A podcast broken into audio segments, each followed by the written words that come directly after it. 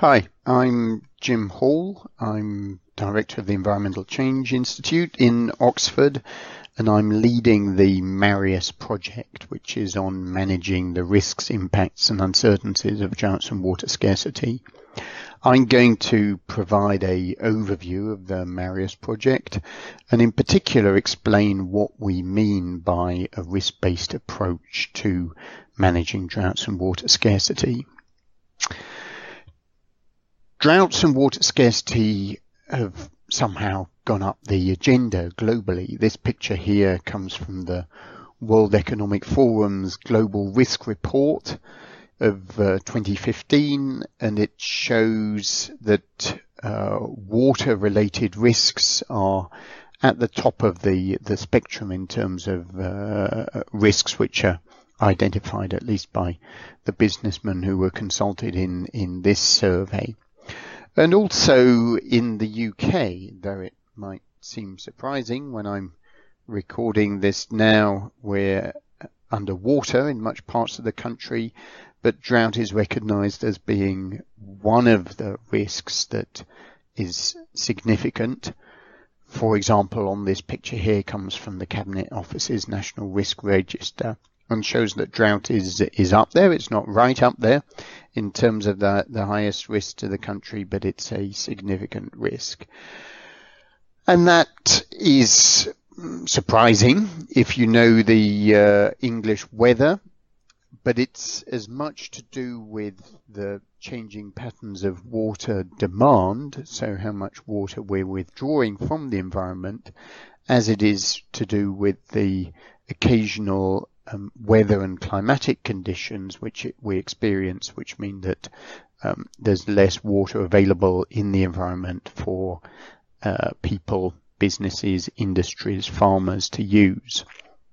And actually, climate change is making uh, matters more challenging in that sense. A hotter climate is going to mean more uh, evaporation, transpiration, um, and less water going into rivers.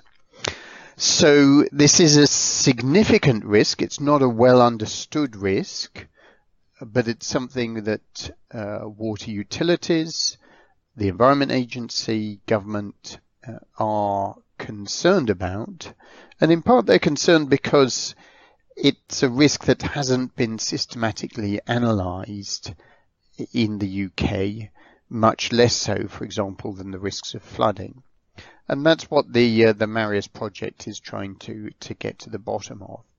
If we look uh, back in history, uh, we can see that, that there have been periods of uh, severe drought. The most noteworthy um, in in living memory, probably being 1975, 1976.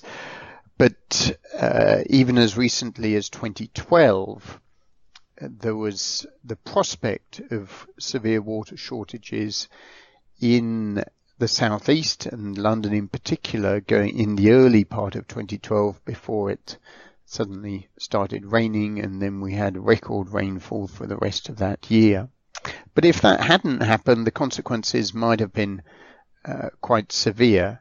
There's analysis which was done for Thames Water, which indicates that the economic risk uh, of severe water shortages in London would amount to about 300 million pounds a day. And you can imagine what some of the implications of severe water shortage might be um, in terms of, for example, uh, cooling of the underground, um, availability of water in uh, business places, just the disruption of people um, having to uh, uh, to wait for water or to go out of their houses to collect water. So this is a significant risk. It's not a well understood risk, and that's for a number of different reasons. One is uh, because of what's happening with the weather and the climate uh, influences water availability in, in a very complex way. Droughts materialize over an extended time scale and they're not sudden events. They gradually build up. They depend on um, what's happening to groundwater and soil water over a long time frame.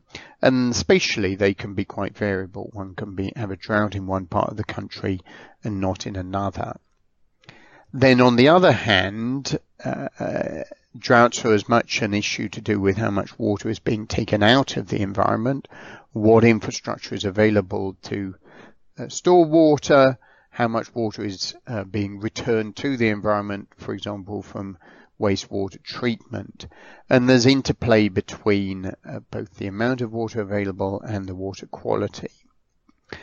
And then when we start thinking about droughts, we also begin to recognize the uh, complexity of the different types of impact that can occur during droughts. I've already mentioned the possibility for significant economic impact um, on uh, businesses, on households, but also on farmers, on industry, and in particular um, energy uh, suppliers who are dependent on inland water for cooling power plants. But droughts uh, also have significant um, social and political ramifications, and uh, water scarcity can impact in very serious ways, as can harmful water quality upon the environment. Now, the environment, to, to, to some extent, is, is adapted to droughts. They're a natural phenomena.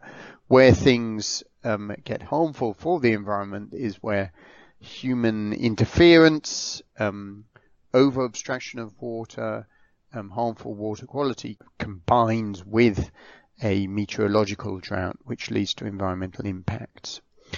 And all of these phenomena are changing um, in complex ways, and a number of the changes um, are pointing in the wrong direction. So, uh, climate change uh, could lead to drier conditions, uh, population increase, changing patterns of economic activity, um, could lead to increasing demand for water, though on the other hand, if the right steps are taken in policy terms, demand um, could go down.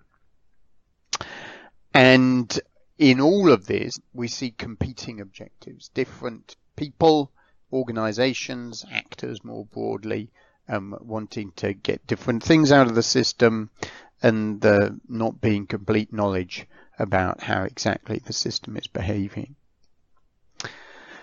So within the Marius project, we're trying to get our hands around all of that and say, well, how can we use new interdisciplinary science that stretches right the way across environmental science, economics, the social sciences, engineering to come up with a better way of managing these risks and navigating the inevitable trade-offs. And what we're aiming for is an approach which more explicitly takes account of what we understand about the probabilities and consequences of drought events. So in that sense is more specifically and explicitly risk-based. And I'll talk a little bit more about that in a moment. We're looking explicitly against the, uh, about the full range of possible impacts of droughts. So, what what are the outcomes which people actually care about? Um, what is usually thought about, for example, in regulatory terms, is how much water might there be available, when and where. That's an intermediate variable. What we should really be concerned about is what are the outcomes of droughts and water scarcity for people, for the environment. And then looking across those different outcomes, understand how they interact with one another, what the trade-offs are, and what are the implications of the sometimes major uncertainties going forwards. So within the Marius project, the way in which we've structured our research is to begin by looking at um, how we think about, or in other words, how we frame droughts and water scarcity. What's the context which all of this fits within? Then uh, we're doing a very broad ranging analysis about um, what are the impacts of droughts. Um, so uh, what are the drivers of those impacts in climatic, hydrological terms, and then what are the dim- different dimensions of impact in terms of ecology, economy, society, industry, and agriculture. And then we're bringing all of that together to channel that knowledge to inform decision making. So how can this pro- improved understanding of the impacts of droughts, but also the options for managing droughts um, help us to make better decisions in the future. And right the way through that, uh, we're working very hard to engage with practitioners from a number of different perspectives who are actually doing this as part of their day job to understand how the science that we're developing can inform the types of decisions that they're involved in. I mentioned uh, that at the heart of this project is analysis of the risk of droughts. So I'm now just going to step through briefly what that actually amounts to. And it begins with understanding um, of what are the climatological drivers um, which are influencing the amount of water in the environment, how much water is flowing down rivers, uh, how much uh, water is going to recharge groundwater. And uh, we're looking at that statistically, as this picture depicts, um, and in particular, we're using large numbers of climate scenarios to look at what are the ways in which uh, water availability might change in future. Naturally, there's a lot of variability around that, which is what um, the uh, the probability distributions at the top of the diagram and the uh, the, the wide bands of variability depicted in blue, red, and grey at the bottom of the diagram um, indicate. But we're all different. We're also seeing that different climate models are projecting different amounts of trend. The red uh, band is higher than the blue band. Those are both plausible futures which have been predicted from climate models, and that's where our um, risk analysis begins. We then uh, put those projections of weather and climate through um, models of uh, catchments and river basins to uh, estimate how much water that might be in rivers available for different uses. And then we simulate the whole system for withdrawing water from the environment, for storing it, treating it, returning it to rivers, um, distributing it amongst different users within water resource system models. Those take um, our simulated series of flows as an input. and we have to uh, represent the rules for where water and when water can be withdrawn from the system. And those um, abstraction arrangements themselves are determined by how much water is available.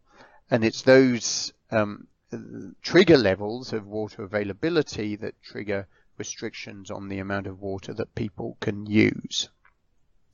And then for given levels of restriction, we're looking at what are the different impacts for a range of different users, um, including the customers of water utilities. This table shows what um, Thames Water's um, uh, targets are for the frequency with which they um, uh, might impose restrictions on their customers. What we know, however, is that um, we can't precisely estimate how frequently those restrictions might occur in the future. Given the uncertainties, um, what we are able to do is to try and estimate the probability of those targets being met or not. And that's um, the way in which we're thinking about representing the changing risk of water shortage in future. So here we're looking at that probability of um, uh, of a water utility uh, failing to meet its target, in this case for a so-called level three um, shortage. Uh, and we're looking at how that risk of water shortages changes through time, uh, how it's influenced by different factors, in here, in this picture here, we're looking at the effect of population growth, which will drive up demand for water and will increase the risk of water shortages, as might um, additional regulatory requirements limiting the amount of water taken out of rivers. And then we can look at what are the options for responding to that. Um, and here we're looking at the uh, potential contribution that um, uh, additional effort on reducing demand, on uh, reducing leakage might have, getting us from the black dotted line to the blue dotted line, um, what effect uh, additional supply, in this case from a large reuse plant, um, might have on reducing that risk of water shortage. So what we're aiming for in the end is an approach to uh, planning water resource systems which looks at a much broader range of possible conditions those systems might be subject to in future. And that involves drawing together a number of different lines of evidence. We've got to look to the past and, and see what's happened historically in terms of uh, periods of drought. We need to um, get what we can from uh, climate models, though we recognize the limitations of those models. And we're doing a lot of work on trying to simulate realistic synthetic droughts. So these are the droughts which haven't occurred but are consistent with the statistics um, we've seen in the past or might expect in the future. We then need to test a very wide range of possible water resource systems, um, so arrangements for investment in infrastructure, for fixing leaks, for um, uh, reducing demand, simulate those and see how they might cope when they're stress tested in this wide range of possible future conditions. And um, given the performance of the system, we want to evaluate what that actually might mean for different users of water, for farmers, for power producers, for people and households, and also for the environment, so that we can use that to um, understand the trade-offs between these different users of water and try and identify water resource management options which are um, able to cope with the risk, that are not um, either under or over investing, um, and that have demonstrable benefits in terms of managing risks um, and known implications in terms of the trade-offs for other users. That brings me to the end of the overview of what the Marius project is doing and what we mean by a risk-based approach to water resources management. Um, there's a lot of other very interesting activity taking place in Marius, and uh, the other podcasts that are available will be able to go into a bit more depth on those pieces of research. Thank you very much for listening.